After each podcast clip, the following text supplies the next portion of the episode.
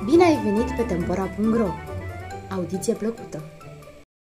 Legende românești despre animale și păsări pentru copii mari și mici.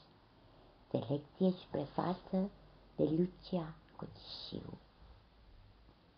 Dumnezeu și dobitacele.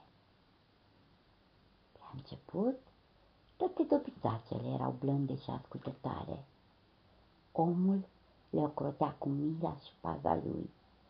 Le punea la juc, la car, la plug. În tot locul și întotdeauna era stăpânul lor ocrotitor, dar și neîndurător. De multe ori le necăja și le trudea, încât multă vreme nu mai erau bune de nimic. De aceea, dobitoacele s-au dus cu jalbă la Dumnezeu și l-au rugat să le scape de răutatea și nedreptatea omului. Dumnezeu le-a ascultat plângerea și a făcut pace între ele.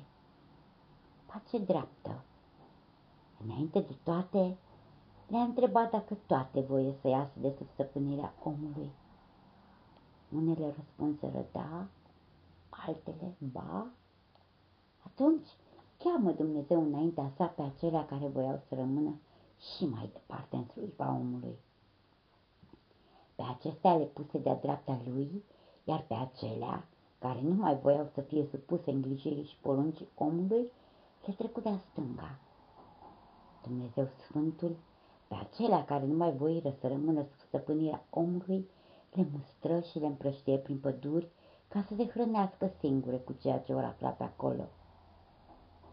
De atunci s-au făcut acestea sălbatice și cu trei codrii, slabe ca vai de ele și prigonite de toți.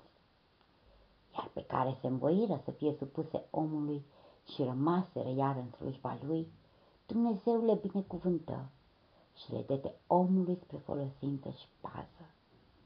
Acestea sunt obitoacele de casă. Omul este stăpânul lor. El le folosește, dar le și grijește căci ele nu sunt numai sarcină, ci și adevărată binecuvântare la casă.